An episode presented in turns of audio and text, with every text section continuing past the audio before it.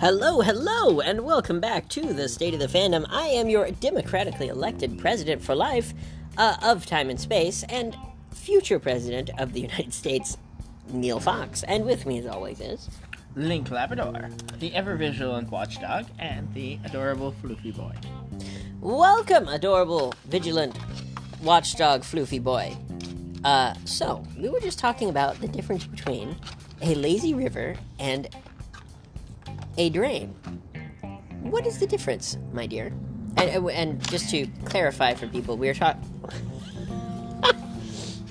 uh, so he just put his fingers in the sauce and then scratched himself. I think he might be a dog. It's very difficult to tell. I'm a puppy. So, uh, we're talking about an analogy to describe jobs. Yes. So, most people that I know, at the very least, and most people that I have read about, so in my estimation, at least 99% of people feel like they are circling a drain. Yes. I would like to circle a theme park in a lazy river. Me too. Now, what is the difference between the two? Well, circling a drain is you're scraping by day to day, and you're doing the bare minimum necessary to survive. Everything feels out of control. Everything is moving so. F- like, imagine if you were going around a drain. Imagine if you were like a Lego man going around a drain. It would be so fast that you would have trouble even keeping up with things. Well, that's not my definition of circling a drain. Okay. My definition of circling a drain is working at the same job that you have for 30 years. Now, Having that a lot of people would disagree with you, and here's why. Many people find satisfaction in their job, even if they don't get paid very much for it. So, why would that be circling a drain to you? Because for that person who is satisfied with their job, it doesn't feel like circling a drain. Well, there's so much more to this world. Yes. There's so many more adventures to this world. Mm-hmm. I have met people at Goodwill who felt like they were wasting their lives away because they had traveled to Thailand. They were a teacher in Thailand. They had traveled around the world. Sure. They had done this, they'd done that, they'd done this. Yeah. It's okay to stop at a job for a year or two Mm-hmm. for whatever reason. Which there's perfectly good reasons to work at a regular job, regular nine to five. Sure. Perfectly valid reasons. Sure. But there's also enough reasons that you don't have to. It's like, oh, I've been here for 20 years. That's great. Why? Why have you been here for 20 years? Oh, for most people, at least, and to be fair, I speak from the perspective of someone who comes from a southern state. So I speak primarily from the perspective of someone who grew up around Republicans. Yeah. So, uh, I am not a Republican, to be clear. I lean more liberal, but I am an independent, like you. Yes. Now, when I say lean more liberal, I don't mean lean over to the, you know, oh, well, why not to only eat tofu and all that? Like, no, uh, that's just dumb. When I say liberal, I mean uh, things like free healthcare, Yes. free college. Yep. Those are liberal ideas, apparently. Seems kind of dumb to me that, you know, the idea of giving people K through 12 and not giving people college is impossible. Sure. Sure, it's impossible. There's no way we could possibly find the money to do it. It's impossible. But anyway, most people would say, well, I work at a job because I have to. But where I get my satisfaction, you know, they, they may get satisfaction from their work to some extent, but most people find joy and happiness in their life from other things. So, uh, for many people, it's their church. For many people, it's their family or their pets, or playing video games, or traveling. These are the things that people say, quote, make life worth living. Now, why, in your opinion, do other people other than you do those things as a hobby instead of full time. Do which things? Work or play? Things that make life worth living. So if if okay, I'll, I'll simplify it. Okay, Yeah. take someone who loves, um, take someone who loves woodworking.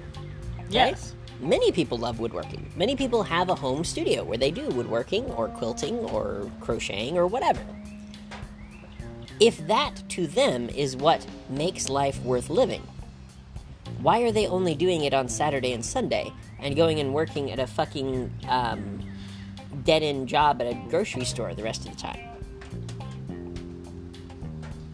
Why do people make that decision? Because it is a decision Yes. A person who is an expert woodworker could create a woodworking business, or a person who is an expert quilter. You know, a, a woodworker is generally male, or a blacksmith is generally male. Mm-hmm. A quilter or a scrapbooker is generally female. So we're not we're not talking about gender here. We're talking about people. Why do people do things on the weekend that make them happy and then do things that make them miserable for seven uh, uh, five, five out of seven days of the week Because they've been fed the lie. And this is a lie. Mm. They've been fed the lie that being a calm, obedient sheep is the American ideal. yes absolutely When in reality, how is this country founded? What is manifest destiny? What is, in essence, the American dream? the american dream at least as i define it and i'm sure um, the american dream is a big enough topic that i'm sure many people have different definitions of it Yes.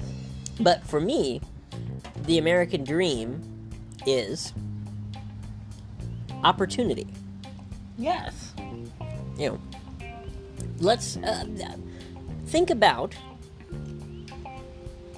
think about the average person. Okay, Yes. the average person, and uh, we'll we'll say the average low income person, for example, not not somebody with a billion dollars in the bank, not somebody with a really nice house, something like that. A low income person. So where would this person be from? Perhaps the inner city. Mm-hmm. Perhaps a really rural area in Kentucky or West Virginia or something. Or you're just getting your start Yeah. and you're building steam in your steam engine. Right. Now, put it put it another way. One of the greatest influential speakers I've ever wandered across upon the YouTube the YouTube. is CCP Grey. CGP Grey. Thank you. CCP Gray would be someone from the Soviet Union. Okay, I botch his name frequently. Thank you, dog.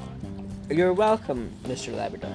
But his advice was to take the adventurous path when you're young mm-hmm. because you can always find fish.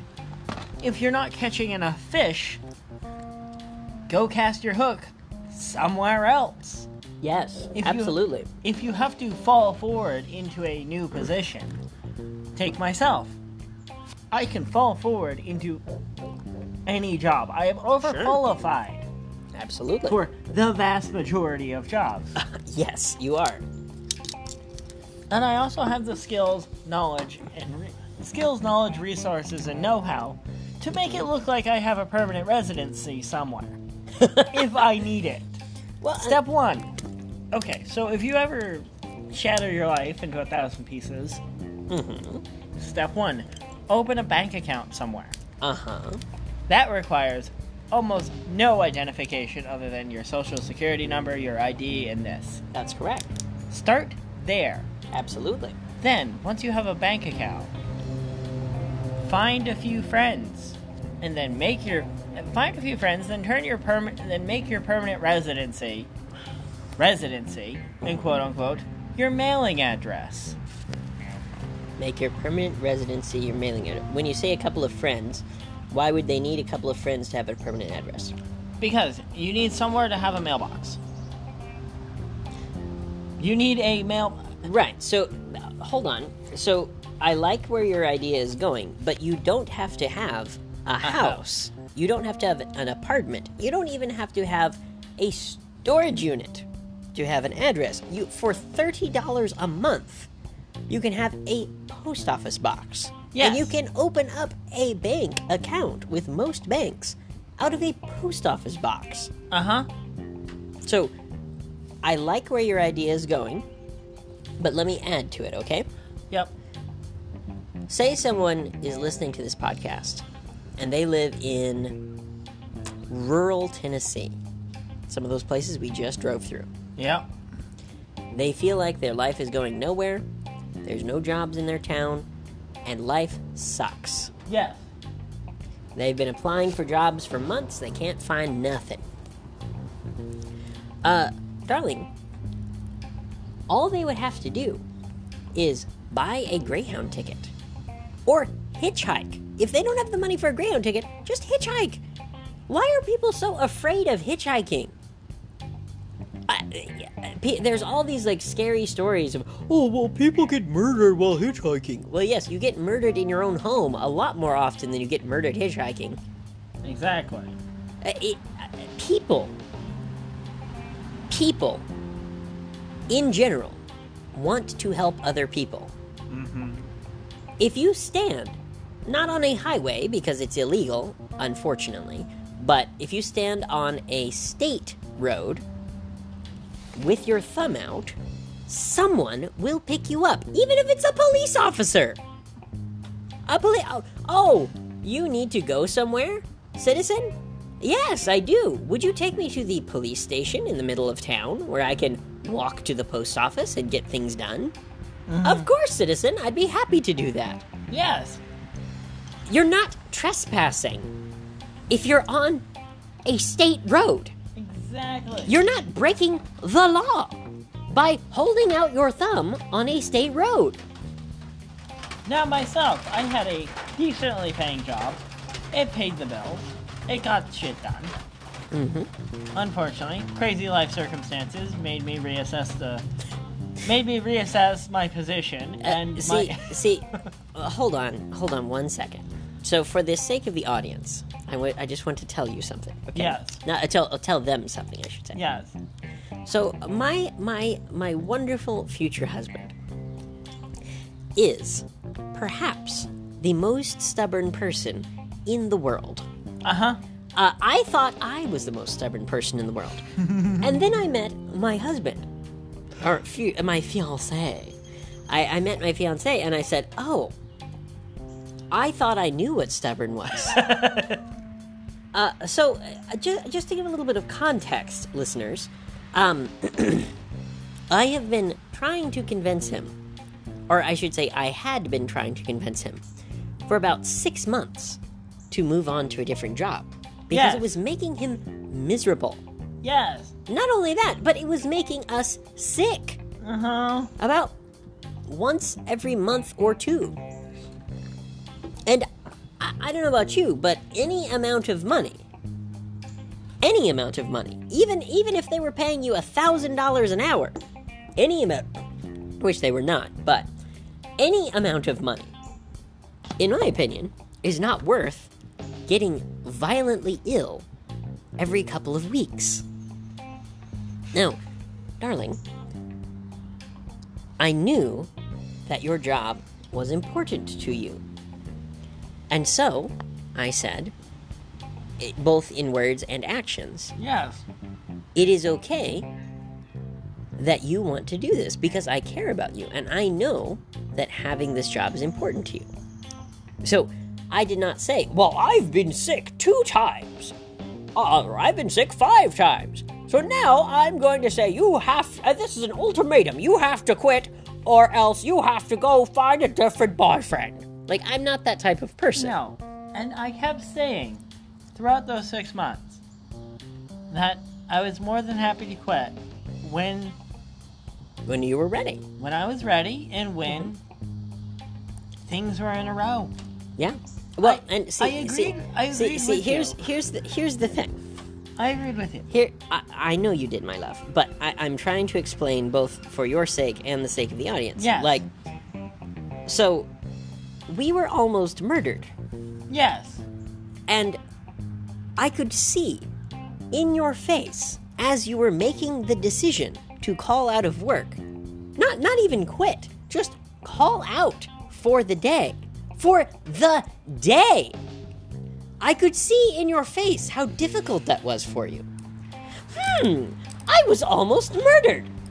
Should I call out of work? Hmm. But then I quit on the spot. You did.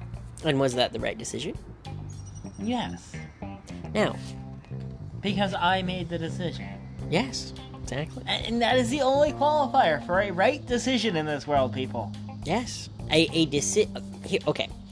This is something that I would love to put as rule number one or rule number five at the very beginning of the Book of Trey, a book that my husband has been writing for the past 10 years. Yes. A, a, a rule that I think is very important for people to know. It is better to make the wrong decision than to make no decision. Mm-hmm. And and I people have so much trouble being wrong, quote unquote. Oh, I don't want to be wrong. And so they stay in a job they hate for 40 years. Oh, I don't want to take risks, so I'm going to be miserable for 40 years until I can retire on Social Security and live on $1,000 a month. Why? Why? You you have such a tiny finite lifespan. A tiny lifespan. Any person on earth, you could be 120 years old and you can ask that person, "How long did your life feel?" And they go, "Short, man. Very short." I wish I had another 120 years. Yeah. I like please ask your grandparents and they will say every single one will say this with almost no exception. I mean there's always exceptions when it comes to psychology, but psychologically speaking, time feels very short for most people. And so people get this intuitively. Time is short. Not only that, but your time could end at any moment. Mm-hmm. You could have an aneurysm. You could be struck by lightning. You could be struck by a meteor. At any moment. Well, if you get struck by a meteor, at least someone's gonna get rich. Meteors are stupidly valuable. I know that, but it, it doesn't matter to me. I don't care. If my neighbor is a millionaire after I die, I it doesn't matter. I don't care. Yes. What I what I'm trying to point out for the listeners, who many of them are going to be relatively young, I would assume, you know, young parents, you know, people just starting out their careers, people just graduating college, these types of people are probably going to be these are the types of people that listen to podcasts. Yeah. So it is likely that most of our audience is going to be under the age of 30, Mm-hmm. even for the adult podcast. So if you are under the age of I am 30 now. Mm-hmm. If you are under the age of 30, please take risks. There is no reason to get into a dead end job before the age of, let's say, 40 or 50. If you are 50 years old and you want to save for retirement so that you can retire in 15 years, and you have to do a really shitty job that you hate to do that, I- would, me personally, I would still say don't do that. But if you can do it and get a pension and live from the age of 65 to 85 in Bermuda, why not? You're doing it for a reason. Yes. You're doing it so that you can retire. You're not doing it just because people say you should. Mm-hmm. Uh, darling, what would have happened if you came from a family like mine that insists that every child should go and get a bachelor's degree in the liberal arts? would you have been happy getting a bachelor's degree in business, for example, where 99% of the work is reading and memorization and math? No, I wouldn't. So you made the decision. To not go to college. You made the decision. Hold on. Let's let's go back a little bit more. Yeah? You made the decision to pursue woodworking and carpentry Yes. as your vocation, Yes. your vocational training. Mm-hmm. And then in addition to that, you decided not to go to college even though you could have for free. Yes. But would taking mandatory math classes and English classes and science classes have made you happy? I don't know. The answer is no. A English class where you have to learn how to conjugate sentences would make you miserable. Who cares where the adverb goes? Who cares? It doesn't matter. What's an adverb? Darling, if you make a spelling mistake on a paper in college, you get a bad grade. Yes. Who cares? You have to be perfect as college because college educated students, uh, college educated students, quite frankly, have the education of a fifth grader. See, They have dumbed down. I am being hyperbolic just a little bit and a little over dramatic. Little but bit. the vast majority of American colleges is a waste of fucking time unless you go to a really good one like Harvard University or Well, and- Oxford University. here here is the here's the thing.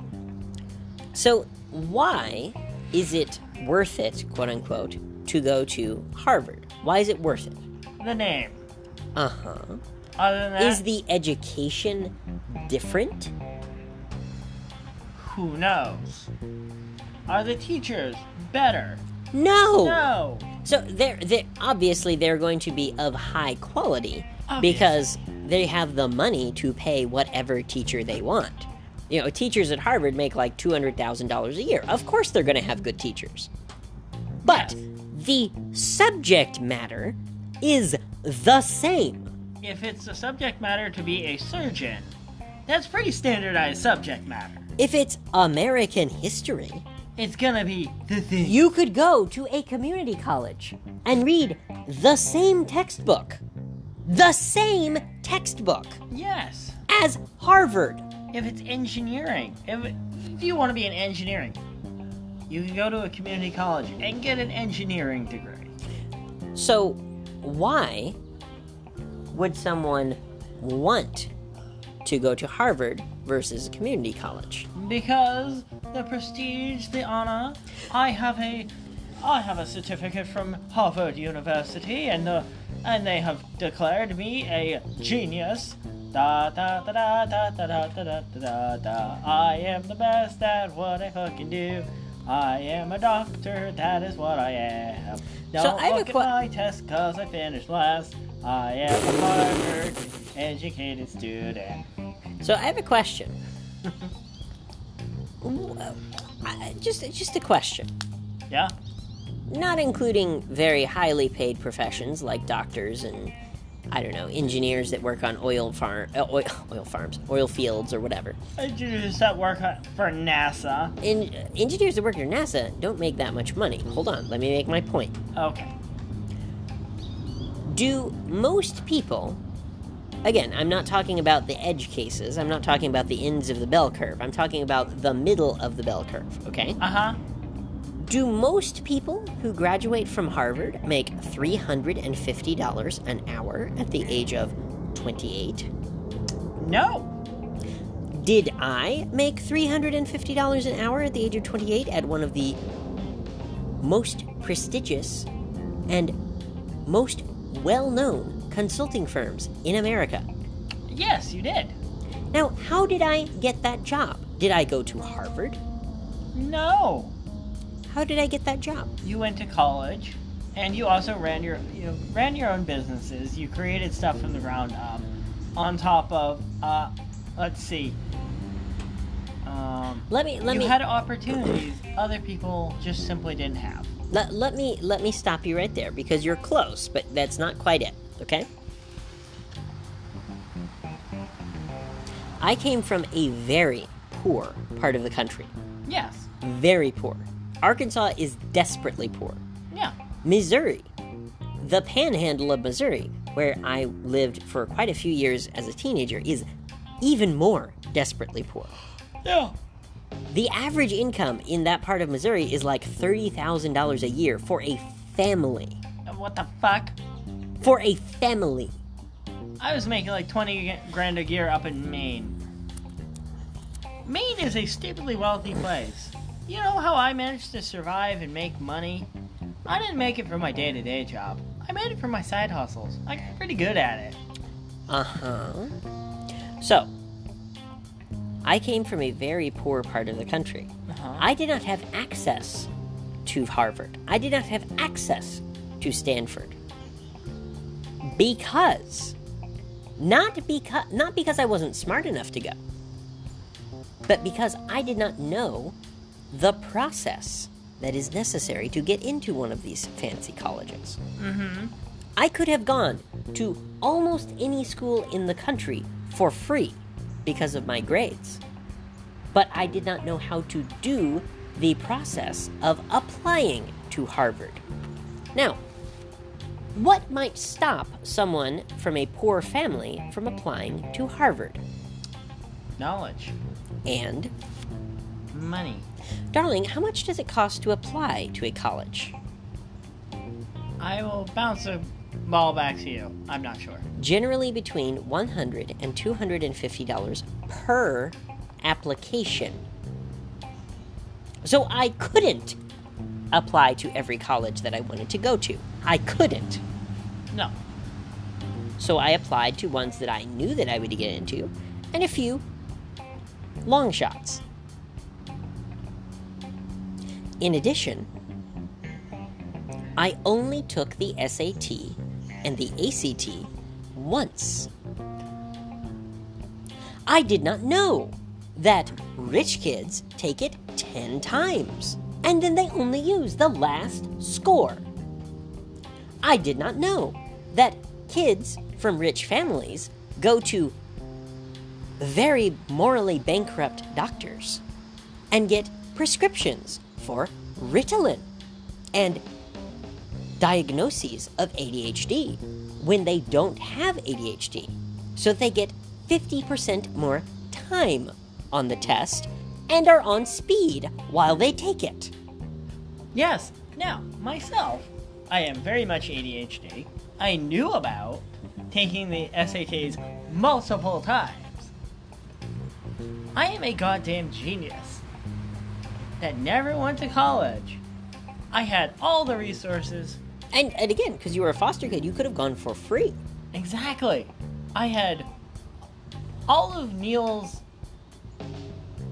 I had the opposite of Neil's problems. of Okay. I I knew about taking it multiple times. Okay. I had I had ADHD. Sure. I was basically on speed most of the time. Yeah. I chose not to go to college, even though I would have succeeded. I would have succeeded very well in college. Sure. And you, you probably would have taken a course that is more suited to your specific brain. Like a, a, a course to learn how to be a farmer, for example, would be something that you would be great at. I would have gone to USM, University of Southern Maine, or I would have gone to SMCC, Sure. Southern Maine Community College. You know what both of those colleges are? Tell me Yes. what they are? Yes. Uh, accredited? I don't know. They are vocational colleges. Ah, okay, of course. Yeah, got it. I could have furthered my vocation. But you chose to further your vocation by doing your vocation. Uh huh. That vocation happened to be kitchen work.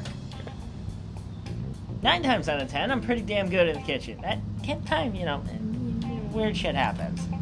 That tenth time is when he burns or cuts or fillets himself by accident. um, he I saw your red rocket. Yes. um, so let me let me let me backtrack just a little bit Yep. Because we, we've gotten off on a we've gotten off on a puppy tangent, Oh, a puppy trail. A puppy trail. We've we've gone off on a puppy trail for a moment. Mm. The puppy puppy brain has run off into the distance. So let's let's reel it back just a little bit, okay? Yep. What we are trying to do in this podcast is teach people, especially young people, things that they can do and things that they should know to help them. So let's say that someone is listening to this podcast on their 18th birthday, because you should not listen to this podcast if you're under the age of 18. Yes, please don't. It's Please do not, because we say a lot of sexual and explicit things on this podcast, because it is for adults. It is not for children. Just to be clear. Yes, we're adults now. I'm an adult. Right? So, let's say someone is listening to this on their 18th birthday in rural Mississippi. What advice would you give to that person who we'll assume has just graduated from high school, is thinking about where to go to college? What what would you give that person? What what advice would you give that person? Take take advantage of your Pell Grants. Yes. Make sure that you've taken the SAT multiple times. Uh-huh. Take speed if you have to. if you have ADHD, yes. But the thing, uh, uh, not uh, hold on one second. Not speed, my love. Legal Ritalin. Fine. Because if you encourage 18-year-olds to take illegal drugs, people will be very upset. We Oh. are ta- we are not talking about illegal drugs. No, we're we are talking about things like Ritalin. Yeah, take a little take Ritalin if you have to. Take Ritalin, darling. Take Ritalin if you have ADHD, not if you have to. If you have ADHD and it is legal for you to do so, Okay. it is very important that you not encourage people who have just turned 18 to take illegal drugs, my dear, on a public podcast. Okay. Think before you speak, please. All right. So here's here's the advice that I would give to that person. Okay? Yep. You are at the very beginning of your adult life. You have the ability now, as opposed to yesterday when you were 17 years old. Eight, you are now 18 years old. Other than drinking, you have the ability to do any, anything that you want to do. Mm-hmm. If you have desired your entire life to travel to Japan because you are a weeaboo, why would you not? You can sign up to be an English teacher in Japan, and they will pay you an excellent wage. They will pay your flight. They will pay you in money. They will give you food. They will give you housing. Yes. You will come back with almost all of the money that you made because you don't have to pay for food and housing and travel. Now, over in Japan, there's a lot of fun things to do, and there's a lot of fun ways to burn money. Well, yes, but my point is that let's say this person got a $14 an hour job teaching English in Japan versus a 14 hour a $14 an hour job bagging groceries. One, would a weehaboo person, eh, for those in the audience who may not know, that is a person who enjoys anime, would that person enjoy being in Japan? No, they wouldn't. Darling, they are a weeaboo. Oh, yes, Of yes. course they would enjoy being in Japan. What are you talking about? You are talking about a person who is obsessed with Japan. Why would they not want to go to Japan for free? Good point. They would love to go to Japan for free. Yes, As a weeaboo. as a weeaboo. As an anime fan, That's cute how you say it. a weeaboo. I, I, I'm, I'm, I'm, Ira Glass. I'm Ira Glass. Le- I'm Ira Glass. Now, uh, I, I, I'm not saying that every single 18 year old should go to Japan. I'm saying that if a person is obsessed with Japan and someone will pay them exceptionally good money to go to Japan for free, why would they not do that? In fact, many universities in Asia and Europe will give you a college education for free. All you have to do is apply for it. So, let's say, let's assume for the sake of argument, this 18 year old person, they decide to apply for a couple of different things. They've, again, they've just graduated high school, they're not really sure where to go yet. So, here's what I would do if I were you. If, if I could go back and tell myself at 18 years old, here's what I would do. Okay? One, apply for lots of different things, not just colleges. Apply for vocational schools. Apply for jobs teaching English in Japan or China or wherever you want to go. Apply for interesting jobs with places like nonprofits.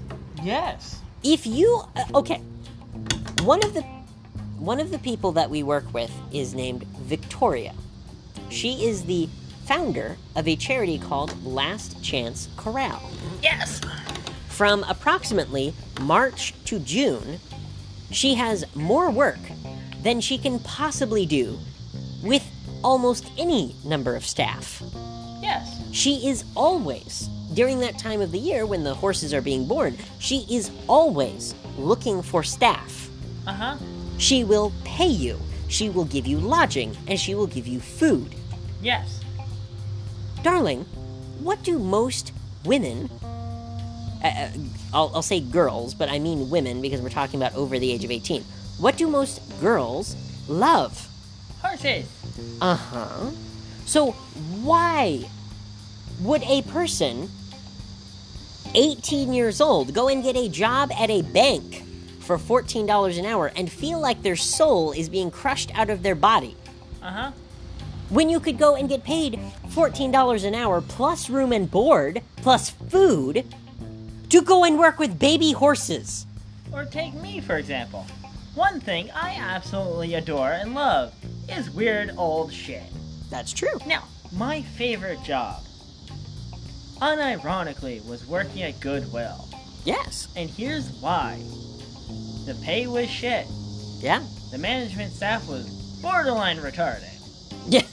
Borderline, sure. The manager sat in her office taking selfies all day. Jesus. Useless. But you know what made the job fun and interesting for me? Tell me. Cool old shit. Yeah. It's like, oh, what's this cool thing? I got a good feeling about this old thing. That's, you're too over enthusiastic. That's Did they worth- tell you that? Yeah, they're like, oh, Oh that's not worth anything. You're don't- too over enthusiastic about working for a charity. That is so stupid. Like, you're over like, it's this way because I say so. Um, put it this way: she was about as tall as you were. Uh, her name was Sarah. She was about as tall as you were, are Okay. standing, Uh-huh. about 400 pounds. Real ego trip. 400 pounds? I'm over exaggerating. Jesus. Fucking bimbo. Um, I, I would bring, you know, I'd have a question. It's like, "Me- me- me, why why are you bothering me? I'm busy. I'm doing important manager work over here. I, I'm I'm taking selfies because I want to post on Facebook that I work for a charity. no, that was that was uh, Melinda, Marissa. It doesn't matter, my dear. Her name is irrelevant. It doesn't matter, my dear. The point is you enjoyed the work Yes. despite the fact that you were giving all of the money to someone else. Yes. Darling, Now, what if I Hold did- on. Hold on. If you had met me five years ago, or what, however many years ago after you started working there, and you had gotten trained at the job, Yeah. here's what I would have told you. Why? Why, Trey, are you working for someone else and making them millions of dollars a year when you could, for a couple hundred dollars, set up your own LLC or charity and do the same work Because and make millions of dollars? And here's my retort that I, here's my response that I would have given you then. Okay. My response, if someone came up to me and said, "Hey, I like what you do. Come work with me on this." Like, okay, let's think about this. As that's, Hey, hey, that's I what- like what you do. Come work with me on this. I had to find the right person and go through the. I had to go through life in my own way. Absolutely. And and see, here here's the thing. Here here is something that I greatly admire about you, my love. Yeah. You live life with no regrets. No. There's almost nothing to regret. That is something that I have had to work very hard to change about myself. Because I had a lot of regrets for many years. Yeah. I don't feel that way anymore. Uh, As an example, people seven years later are still sending me death threats over copying artwork from the My Little Pony show. They need to get over that. Seven years ago, I broke the law. I did. It was illegal. I should not have done it. But, but, who was harmed? Literally no one. Literally no one. I did not copy the artwork of any individual artist. I copied the intellectual property of a $5 billion corporation. I'm so sorry that Hasbro cared so much about it that they didn't even send me a letter from a lawyer called a cease and desist. Mm-hmm. So, Hasbro doesn't care. No. They didn't care. The statute of limitations on copyright infringement is three years. Mm-hmm. So if they cared, they could have, from the year of 2015 to 2018, they could have sent me a cease and desist if they chose to. They did not.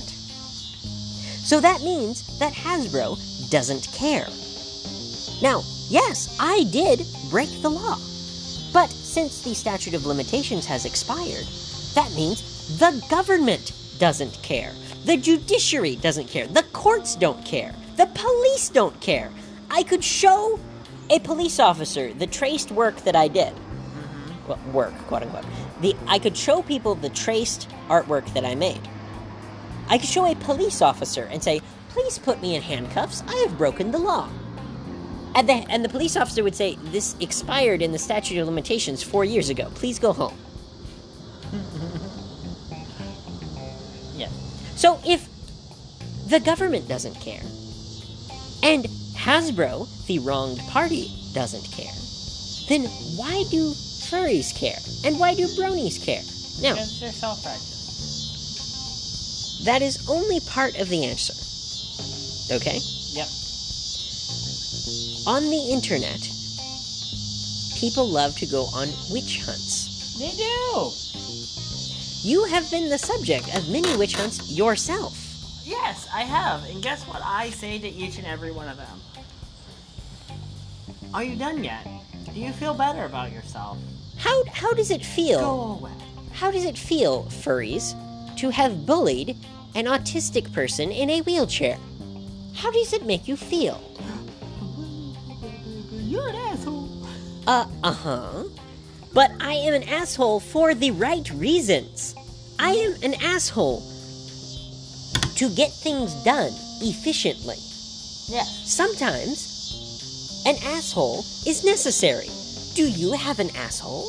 Yes. Do does every human being have an asshole? Uh, with some very minor exceptions, but does every human being have a, an asshole? Yes.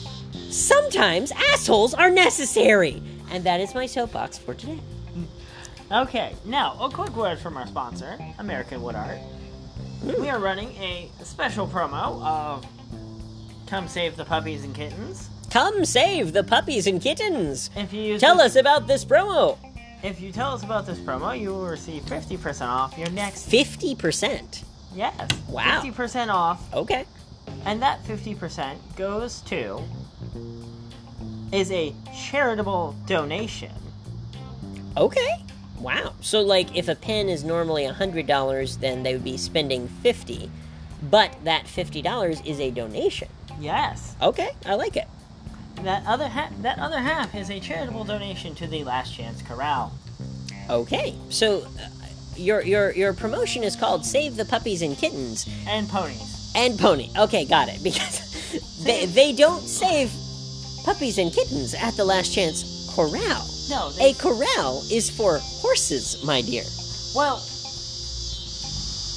I like to say puppies and kittens and ponies. So, well, so here, let me let me help you. Okay, so my lovely future husband wants to make sure that he can donate as much money as possible to animal rescue, and this is something that's very important to me too. Yeah. So. Uh, we are trying to raise money in multiple different ways for Last Chance Corral. And one of those ways is through American Wood Art. So if you're interested, uh, how do they take advantage of this promotion? What is the promo code, my dear? Uh, the promo code is uh, Corral. The promo code is Corral. The cr- promo code is Corral. C O R R A L. And by using this promo code, fifty percent of fifty percent of your purchase will go to you, darling. No, you you are so bad at percentages, my dear. So, what you are trying to say is 50% off. That is what you said at first. Yes. So, that means that it is not 50% of their purchase. It means they would pay $100 for a pen, and now it's $50. And you're saying that you would give whatever is left over after the cost of making the pen of, you know, $15 or whatever it is. Uh, you're going to give the profit from that sale to the Last Chance Corral, correct? Yes. Okay. So, for those in the audience who may have difficulty with percentages, uh, he's saying half off and profits to charity. That's what he's trying to say. Yes. Okay. Well, thank you for sponsoring us, American Wood Art, owned by Trey Playstead. Um, so, uh, let's go ahead and end the podcast for today. We've been recording for about 47 minutes, so that's a pretty good length. Uh, thank you so much for listening. Uh, we are so excited for you to come along on this presidential journey with us, uh, and we look forward to recording future podcasts uh, from the White House. Yes. Thank you so much for listening. Please give it a like if you're listening on YouTube. Please give it a favorite or a review if you're listening on your favorite podcast app. And we will see you next time. See you later, guys. Peace.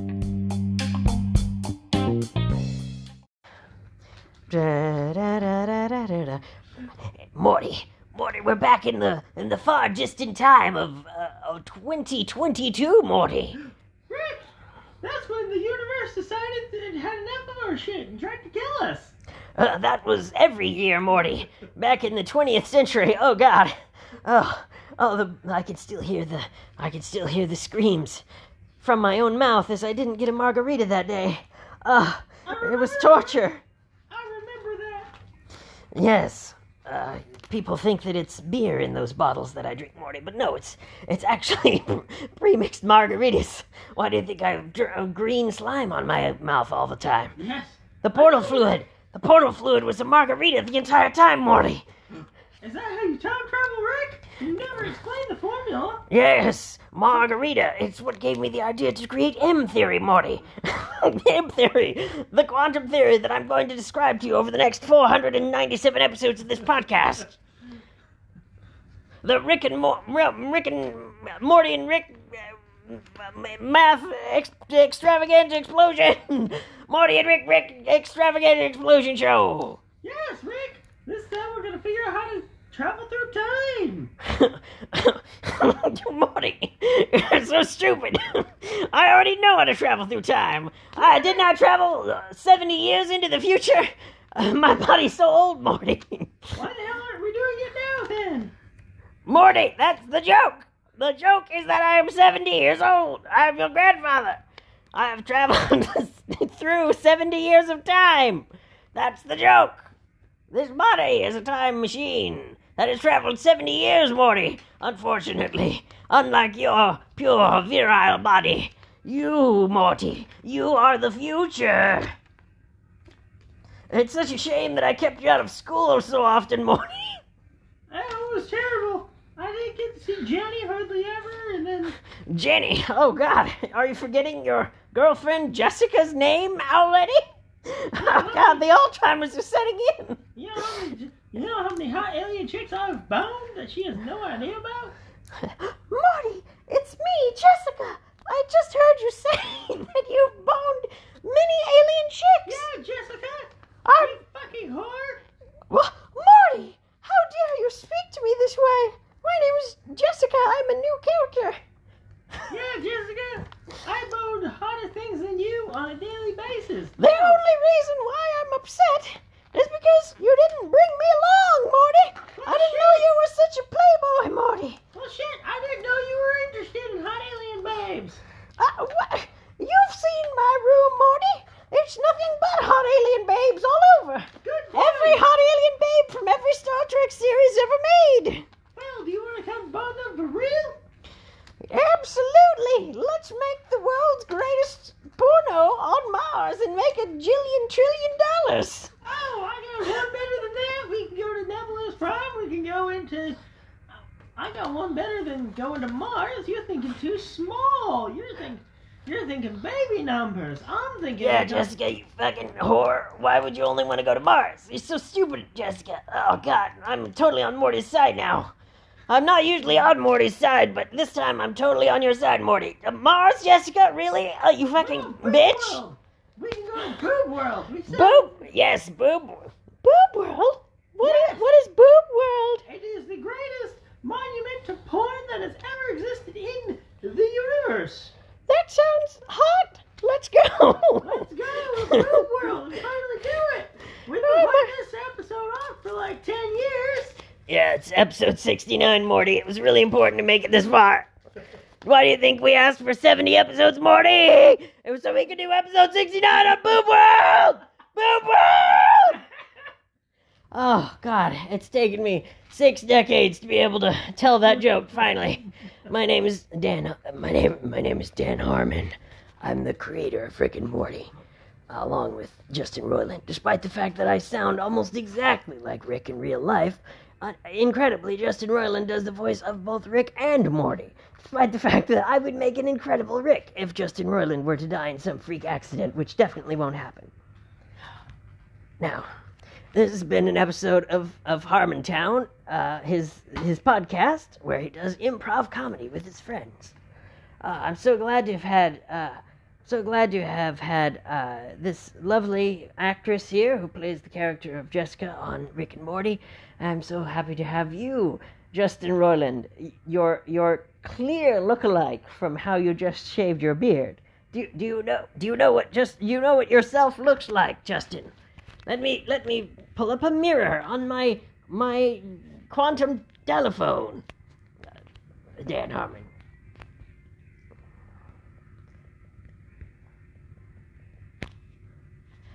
Look, look, you you might as you might as well be clones of each other. Well, shit. That's pretty. That's pretty. That's pretty Rick.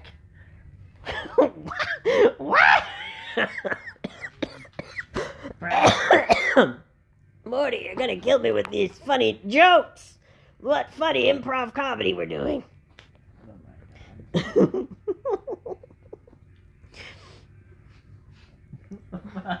what? That only took what four minutes.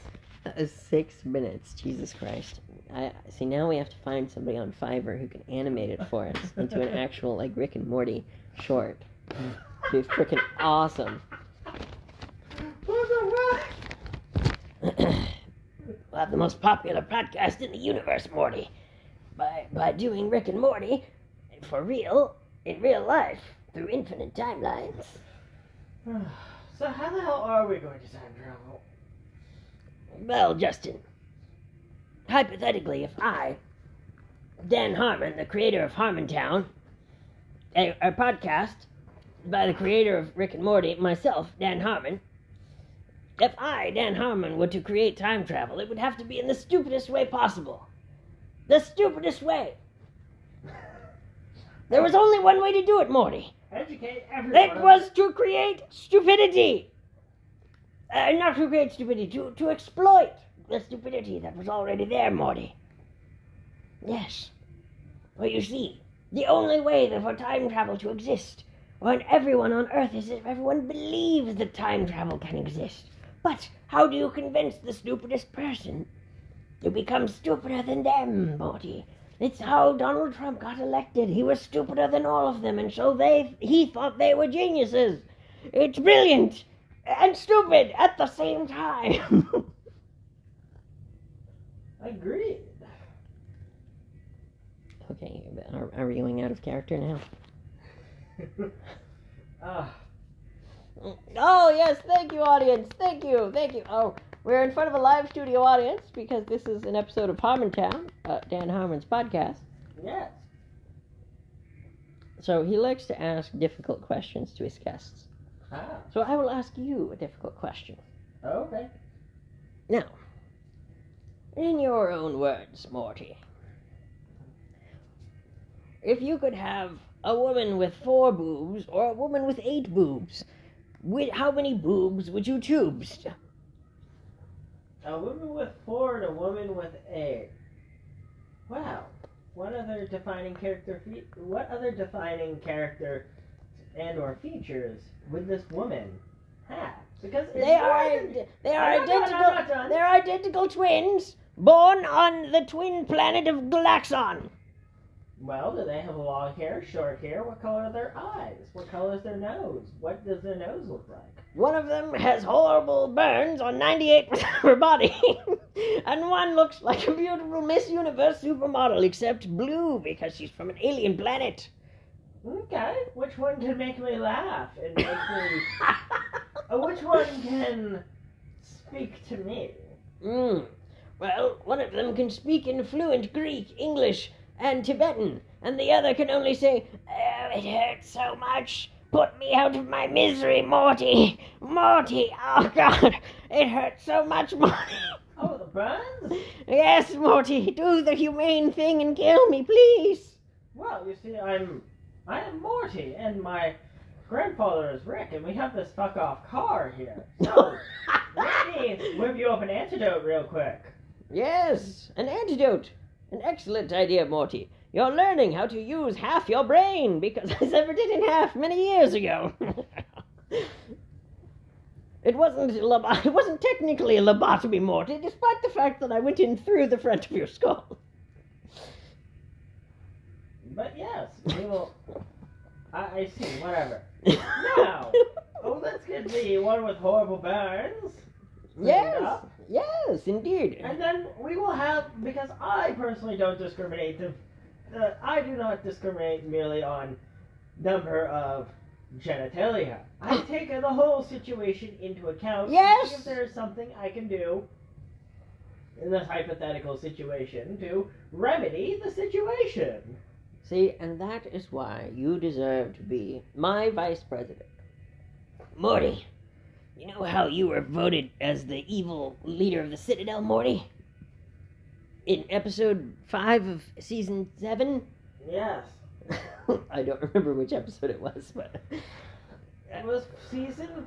Season 5, episode 8, something like that? Yes.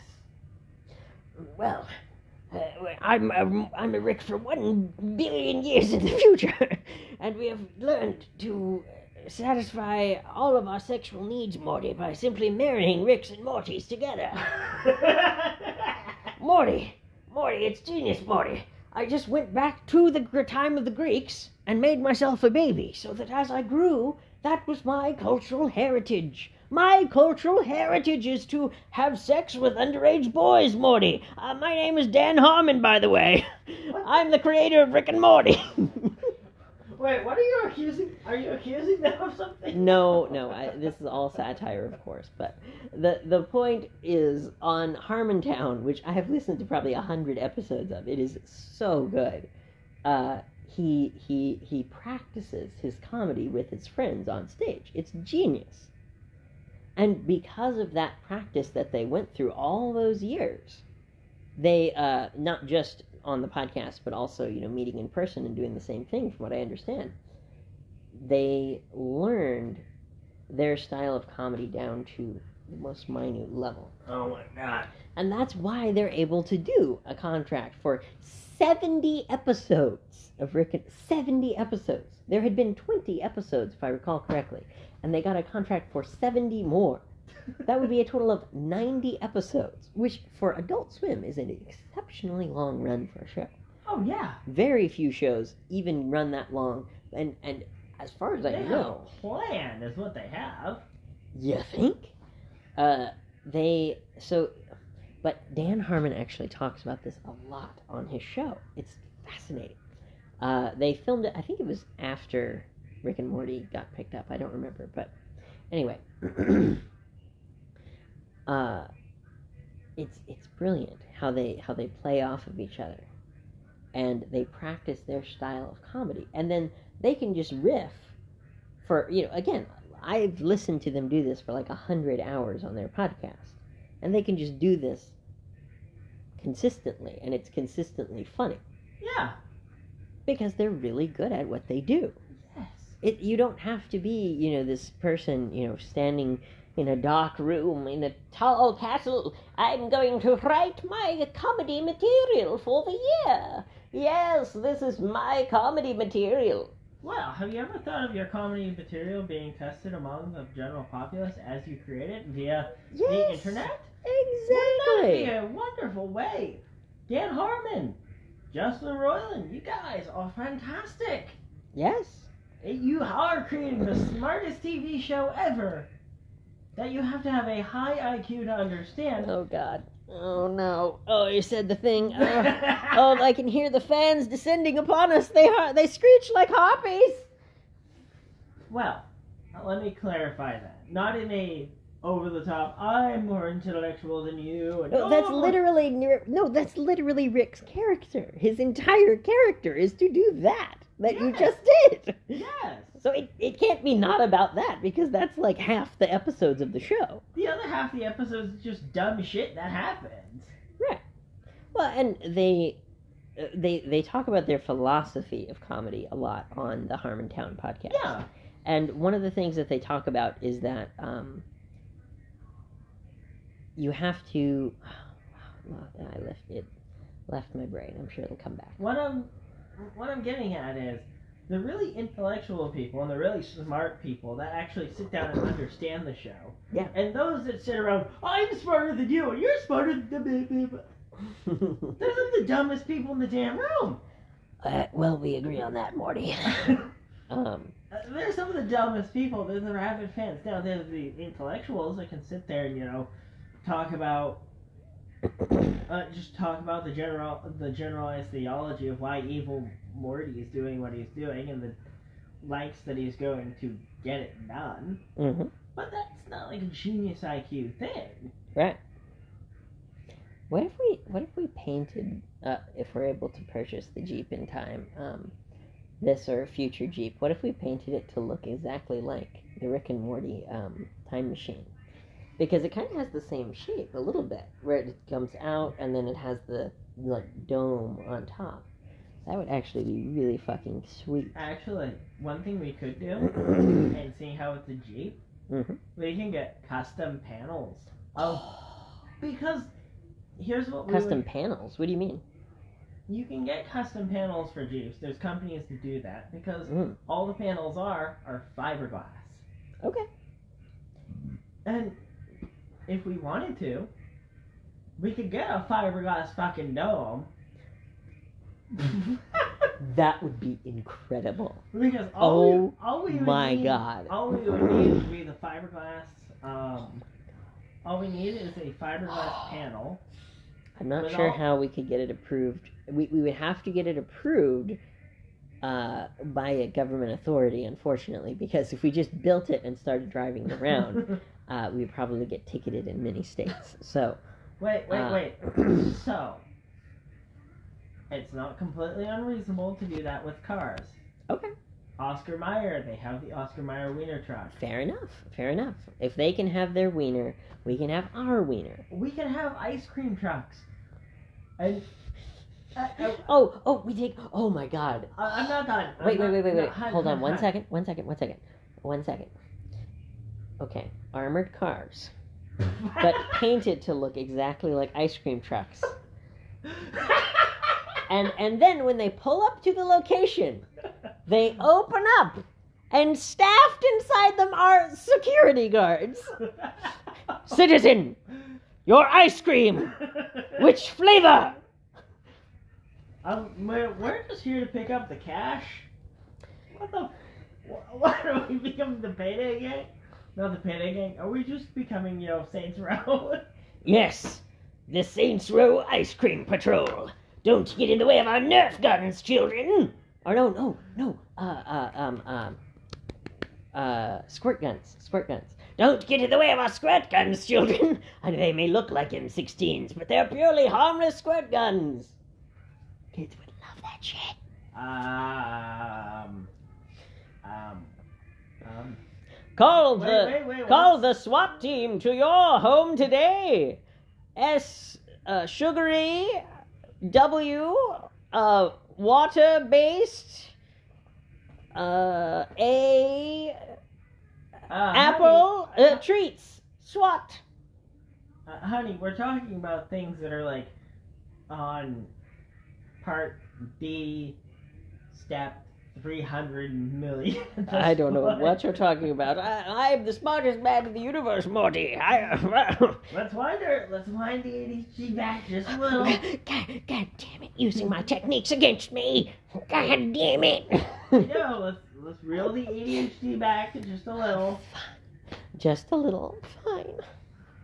That wasn't very Rick of you. I can play both sides of the toaster, Morty. You can play both sides of the toaster.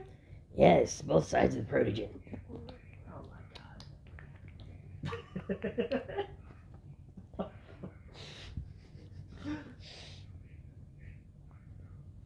yes, Morty. Yes, Rick. I know. Oh, do you want me to be Morty now? Oh, Rick, I don't know if we can get out of this mess. Why? When did I become so southern? I'm not. I'm not sure. Uh, maybe I'm Cowboy Morty. Cowboy Morty at your service, Rick. Mo- Rick, Sheriff Morty, Cowboy, Sheriff Rick. Cowboy Morty. Settle down. We'll figure this shit out. Do, are we both Morty? Oh no! Two more, two Sheriff Mortys eh, trying to stop a angry herd of raging feminists. No, not the feminists. Their Well, cow-like appearances are only projections of their internal uh, hatred. okay, more. Okay, Morty. I'm getting entangled in logical fallacies, Morty. No! Oh God, my my ankles are tied up in, in logical fallacies, Morty. The feminists, they're too strong. Well, here's what we're gonna do with these feminists. oh God. Uh, yes, hold on. They're hold robot on. feminists. You can do anything to them, and it's not R-rated. Go ahead. Here's what we're gonna do. To do. the robot feminists. Yes. I'm gonna need you to settle down. I got the floor here. Okay, Cowboy James Morty. So here's what we're gonna do with these feminists. We're gonna sit here. I'm gonna get a pen and paper. I'm gonna get a pencil. I'm gonna Yep. get a piece of paper, and Yep. I'm gonna get me the internet real quick. And here's what we're gonna do. Okay. As these Here's your time computer. As these feminists are sitting here debating oh God. about how this and how that, I'm going to sit here and be an analytical statistician and show them Yes. and simply talk A statistician. A person who would never mispronounce the name of their profession. Statistician. A statistician would be someone, let's see, who works with One state second. It's part of the bit, honey. Oh yes, of course. I It was going- just it was a mistake oh, or was it a mistake or was it was it intentional? Well, I am a statistician, and we are just going to sit here and do the research of why these feminists may or may not have a legitimate claim to what they're saying. Now, they feminists, like many things in this world, is a very vast. The feminists are I'm not done. the feminists Sit. are, are Sit, boy. the feminists Stop are barking. stampeding around you. Stop barking. They are threatening to create a tornado with their thunderous hooves. They're all my little ponies. I don't care now. Uh, sit. Stop barking while I am speaking. I was not done. So, we are going to sit there and we are going to talk about the facts. We're going to talk about Mm. the information. We're going to Mhm. create a dialogue about a dialogue.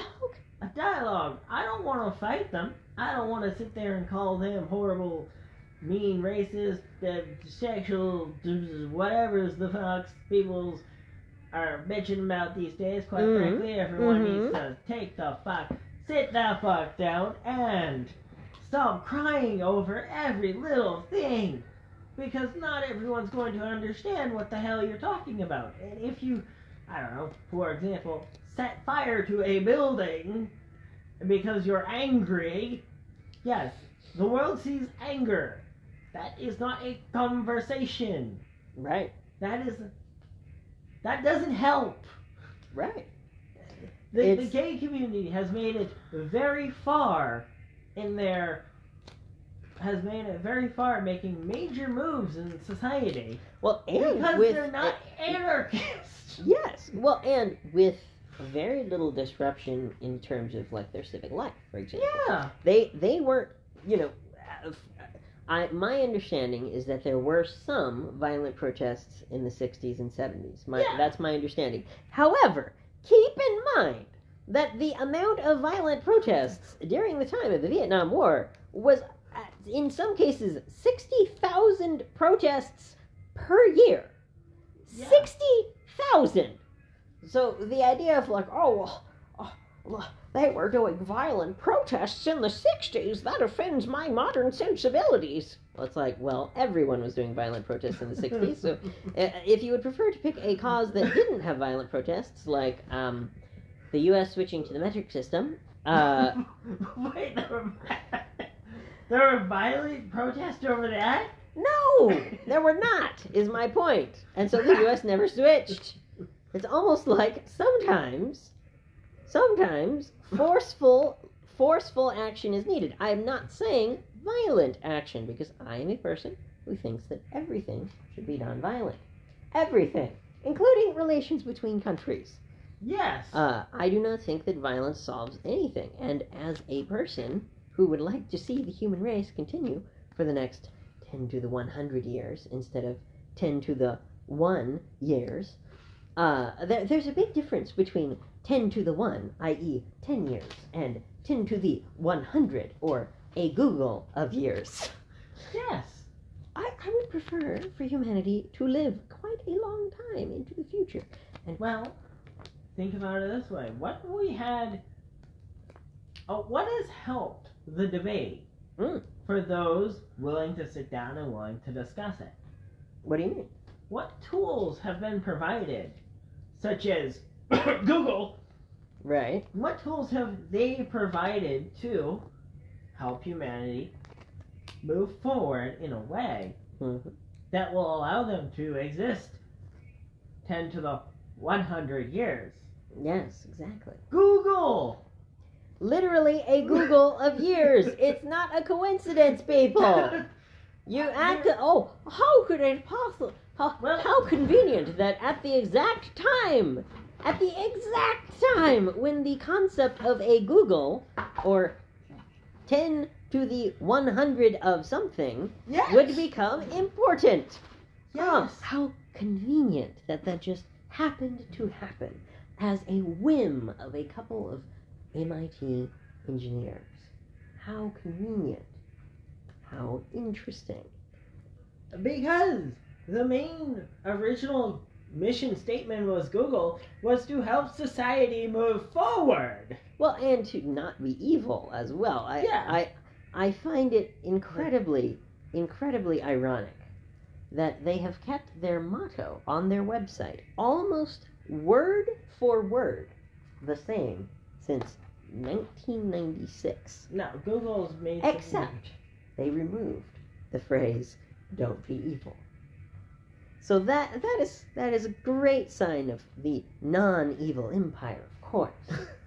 the non the, the non-evil empire uh, would not need to say I shouldn't be evil. you know, you know, god dang, I, I really shouldn't have been evil this entire time. Ah, Those Jews? Let's just bring the ashes over here. Let's just put them back together. It's like a jigsaw, pu- a jigsaw puzzle, we'll say. Okay, okay. Sorry, let me let me let me ta- let me tamp down the uh, let me let me just tamp down the Dan Harmon energy for a moment. Uh, my name's let me let me go back to alcoholic Dan Harmon. Oh, I'm Dan Harmon before I decided to go to Alcoholics Anonymous. Like I said, I have a very Google's deep not- voice. Now, what is evil?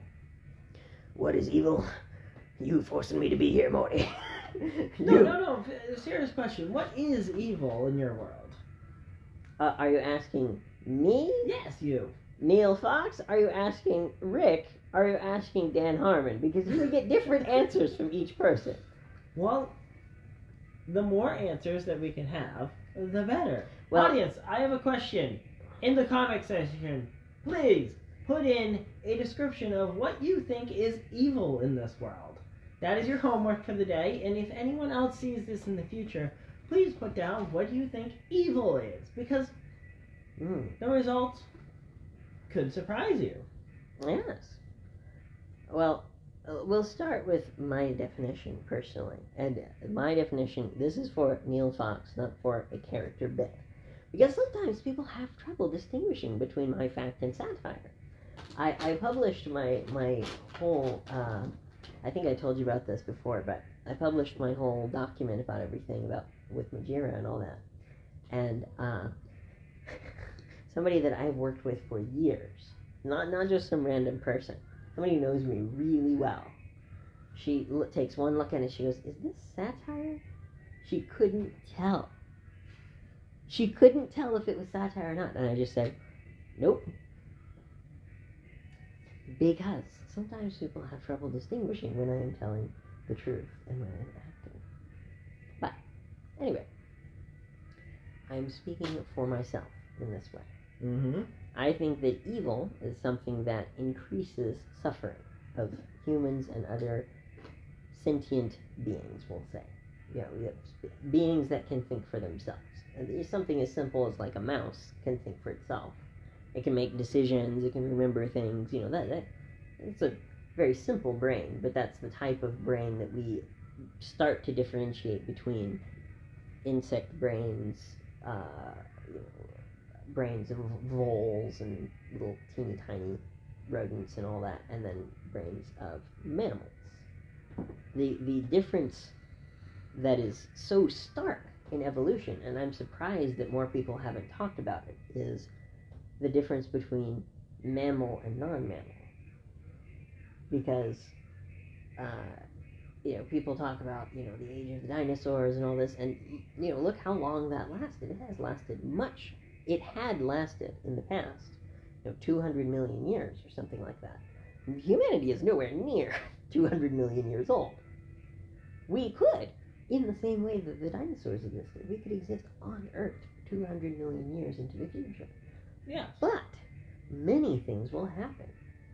You, you, scientists can go back and see, you know, how frequently giant floods happened or uh, big volcanic disasters and stuff like that. And these things happen pretty often in terms of a million year or a billion year time scale. You know, every so often, the Earth will be hit by a very large asteroid. They could be tomorrow, or it could be a million years into the future. But either way, we should start preparing for it. Even if it is impossible for us to stop a, a giant asteroid at this point, if we don't start the process, we will never finish it.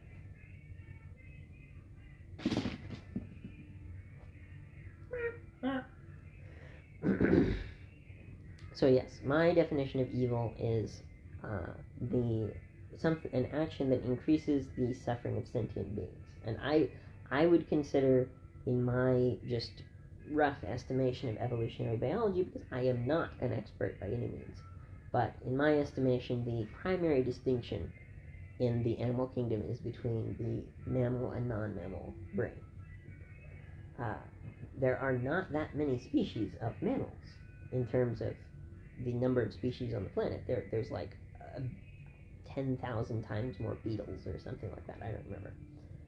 But look how thoroughly mammals have dominated the planet in such a tiny, tiny, tiny amount of time.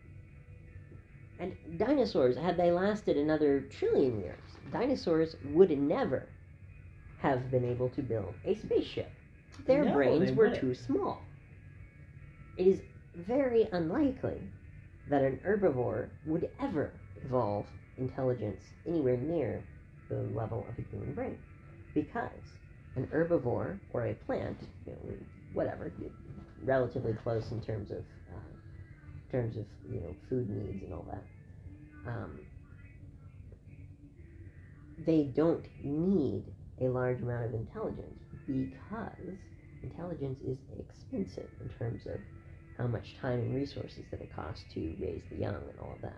Well, let me give you a piece of evolutionary science Sure. that will shock you that I know this information. Okay. I'm listening. Squirrels. You would think they're not very smart. But did you know a squirrel can create a 3D identity image, a 3D image of every single place that he put his um, nuts? I can too, but it's not those kinds of. Oh, sorry. Uh, what I'm saying is squirrels evolved to be able to remember specific pieces of information. Oh, of course. Yeah. So That's it's specialized um, in the same way that, for example, humans have a specialized part of their brains to remember people's faces. Yep. A squirrel would have, for example, a three-dimensional map of a tree. A three-dimensional map of a tree is not something that's going to be super, super vital to a human's survival. No. Whereas to a squirrel, it is the difference between life and death, literally Yes. every day. And so they would have a much larger percentage of their brain dedicated to remembering 3D objects than we would. Yes. 3D objects, places, um, orientation, Mhm. landmarks. Squirrels are basically just mini GPS. It- So, I, just to let the audience know, uh, for anyone who's uh, tuned in over the last couple of episodes, um, my sweet, sweet Labrador he loves to talk about squirrels. His favorite his favorite song is the squirrel song. We sing it every night.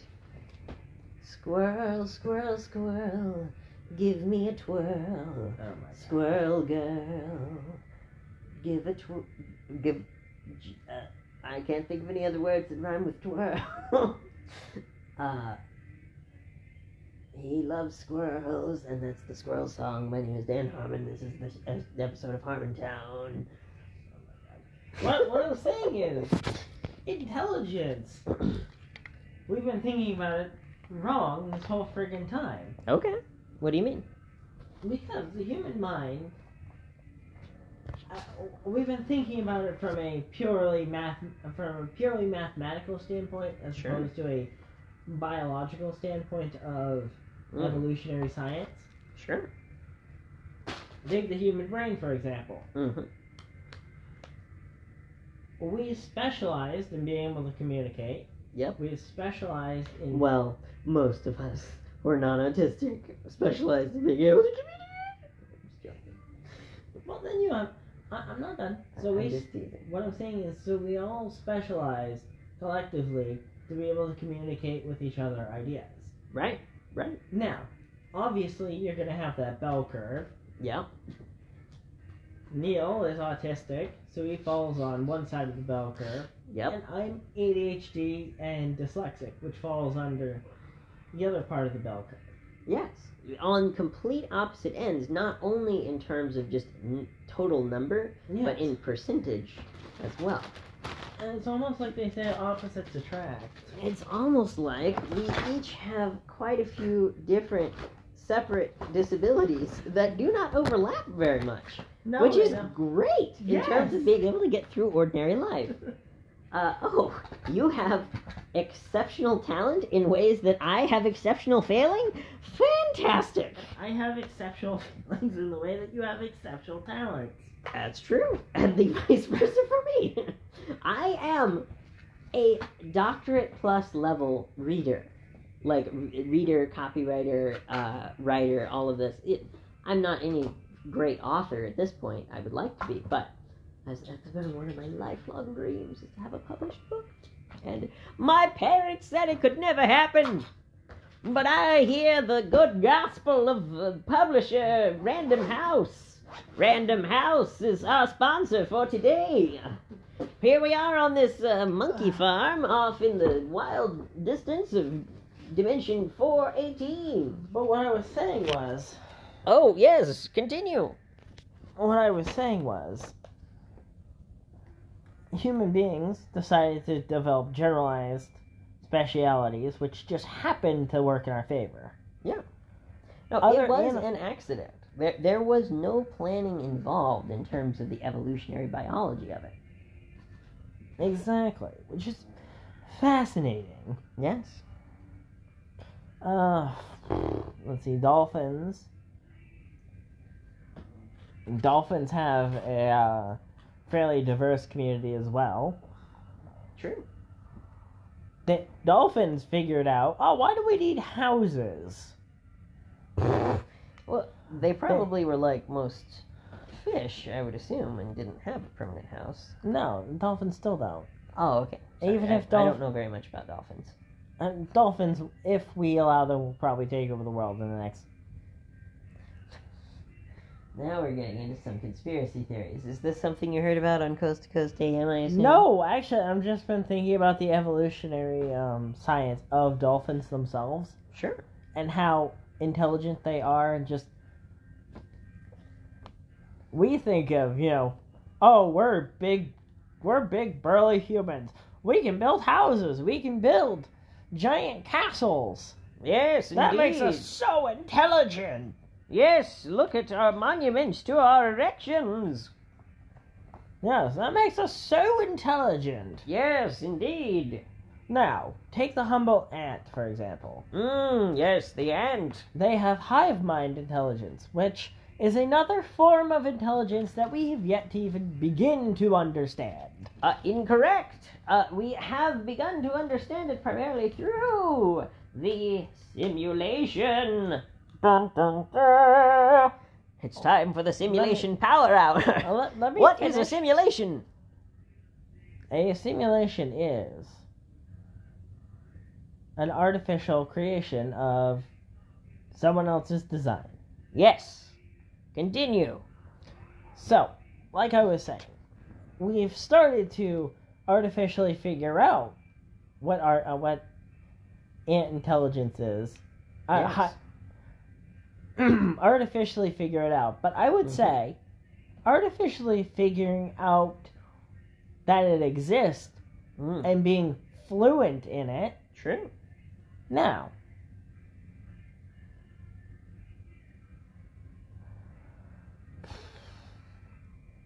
Interesting observation. Yes. Yes, indeed.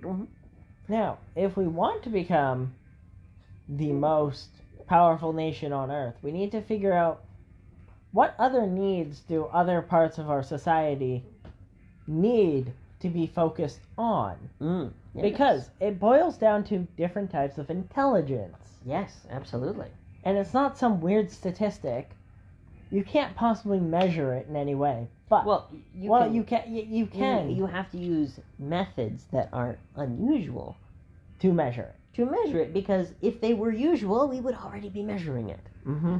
The James Webb Space Telescope. If you if you went back 50 years and showed them the plans for the James Webb Space Telescope, they might have said, you know, it's 1972. Edwin Hubble is very old, but still in charge of the the uh, ast- astronomy observatory. Edwin Hubble.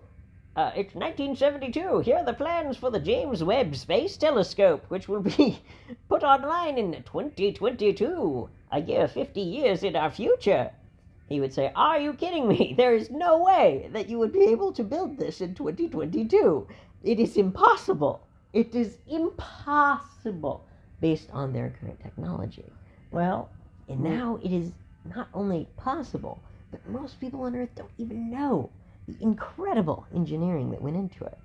yes. Now, that's what engineers do. Yes. if we wanted to, we can go look up old research of things that they thought were impossible at the time. Yes. Go find. What if we? What if we went back and we looked up the research notes, all the public information on patents long forgotten? Yes. Well, patents for one, but Because let me finish. mm, you start with the patent, sure, patent would be the easiest one to start with because it's all already in public domain. yeah, and then you use those patents. Say if it was some crazy thing at NASA, Yes. something that's been declassified, or some piece Hmm. of work that they were working on then. Yes. Maybe they just ran out of funding. That happens a lot. I find like, old projects. oh, that- this this project had a lot of promise, but you know they had a two hundred million dollar budget, and when they spent the two hundred first million dollar, they were canceled. Like that happens all the time. like I said, so what if we went? What if we went back into the past? Yes, looked using up- the power of the library. Yes, go back and pa- go back to past projects Yes, and assess their viability. sure. I'm no engineer, but you know what I am? You know what I am good at? Tell me. Being able to take a look at like a whole bunch of plans Right. and then we just and then we sit down and then we talk about why this, why that, Yes. why, why, why. Well, why would we do it this way? Why would we spend five billion on this? Well, it's important because we need a, a klepto collider to do the flippity doobity. Okay, It literally sounds like Rick and Morty to most people. I, I usually can keep up with what they're saying, but even for me, it's difficult in some of these things. Like when they they unveil the you know new particle accelerator stuff, and it's like, yes, we have seventy eight more floppities in this one. Uh, it can operate at negative 80 bajillion, gazillion of trillion. even me, even with how much I have studied this, even with how many books I have read, Yeah. it is difficult for me to keep up with modern physics. That is how quickly our understanding of physics is advancing. How Yes. exciting! Now, in reality, it's like, oh, we've decreased the pressure. We've decreased the pressure valves in. We've decreased the pressure valves for X component, reducing the temperature, reducing the humidity and temperature via via 15 degrees per. Right? It's like, oh, so you decrease the pressure, Mm-hmm. and then from there you reduce the amount of humidity in it and you manage to reduce oh okay i gotcha Mm-hmm. because the vast majority of the time when they explain it in that fashion Mhm. it's a way that a large portion of normal individuals Yes. can actually follow Right. Right. Well, and that's why they always do it that way on Star Trek. It's it's brilliant. Yeah. It's brilliant because there are things in Star Trek that are not real. yes That does happen in the sci-fi show. You, you, at the time, especially, they didn't have a lot of these ideas that we now have about quantum physics. They, these these ideas were being worked on as these episodes were being produced. It's incredible. audience if you were ever wondering i um i've been an elevator mechanic i have a back i have a background in uh, mecha- He was the elevator mechanic at the Willy Wonka factory, yes installing the Wonkavator. Exactly no i actually have a bit of a ba- i have a bit of a background in construction carpentry woodworking uh, accessibility i'm Mhm. kind of a jack of all trades master Jackass of all trades, more like. master of uh, nothing audience so You, you are a master of many things, and an amateur at others. that is part of life. yes I am a jack of all se- sexual positions, which is my personal favorite way to express myself. Yes, that is my art. That is, oh yes, that is my art is pornography. Therefore, you cannot restrict my art in the White House.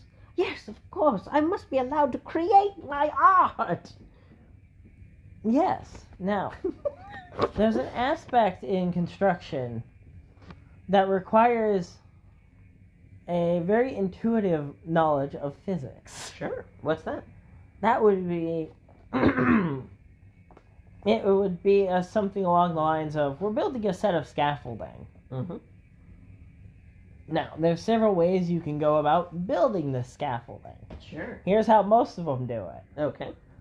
they just make it fucking work. Right. Got it. Like, th- there's a reason why I don't do carpentry anymore. It's because we were doing a lot of things that just worked. Oh God. I nearly, unsafe things. yeah. Ooh, that's terrible. So, I'm sorry to hear that. uh, yeah, no, I've, um, fuck. Th- There's a reason why. I, I just don't do it anymore. Wow. Because I've nearly fallen off a roof twice. Oh my God. Uh, the scaffold, the um, scaffolding we we were using, I um, it, it started to tip. Mm-hmm. I nearly fell off the. I nearly fell off the roof twice, and then all of us nearly fell off the roof three times. Wow. It was it was it was kind of sketchy. Jesus. I'm like, yeah, we're not doing this no more. Wow. Like. Jeez. Yeah. I never did. Hold on, let me make sure. Okay, yes, good. Yes, but I had a ba- I have a pretty substantial background in these fields, Right. which has led me to learning the physics of not dying on the job. You learn to be. don't die on the job. Well, you've learned much safer ways of doing things. Mm. Well, like much, much, much safer ways of learning how to handle dangerous things. Right. especially with Jesus Christ. Oh yeah, one of my coworkers almost got crushed by concrete as well. Huh. Jesus. yeah, let's not do that. Um, let's let's avoid that if at all possible. Agreed. I would prefer to not have you returned as a pudding, please. that would be unfortunate for many people, including yourself. Yes. Because I would find you in hell and bring you to heaven. No, I don't know. Joking. Well, it's been an exciting day of Rick and Morty parodies. Yes. Uh, that was really fun. We It should was. do more Rick and Morty parody episodes. Harmontown is stupidly popular. Oh Uh, yes. since we made a parody episode, I'm just going to title it like, you know, Harmontown, uh, Harmontown rebooted on the comedy Blapo network or whatever. So that uh, people who enjoy his podcast might uh, tune in and take a look.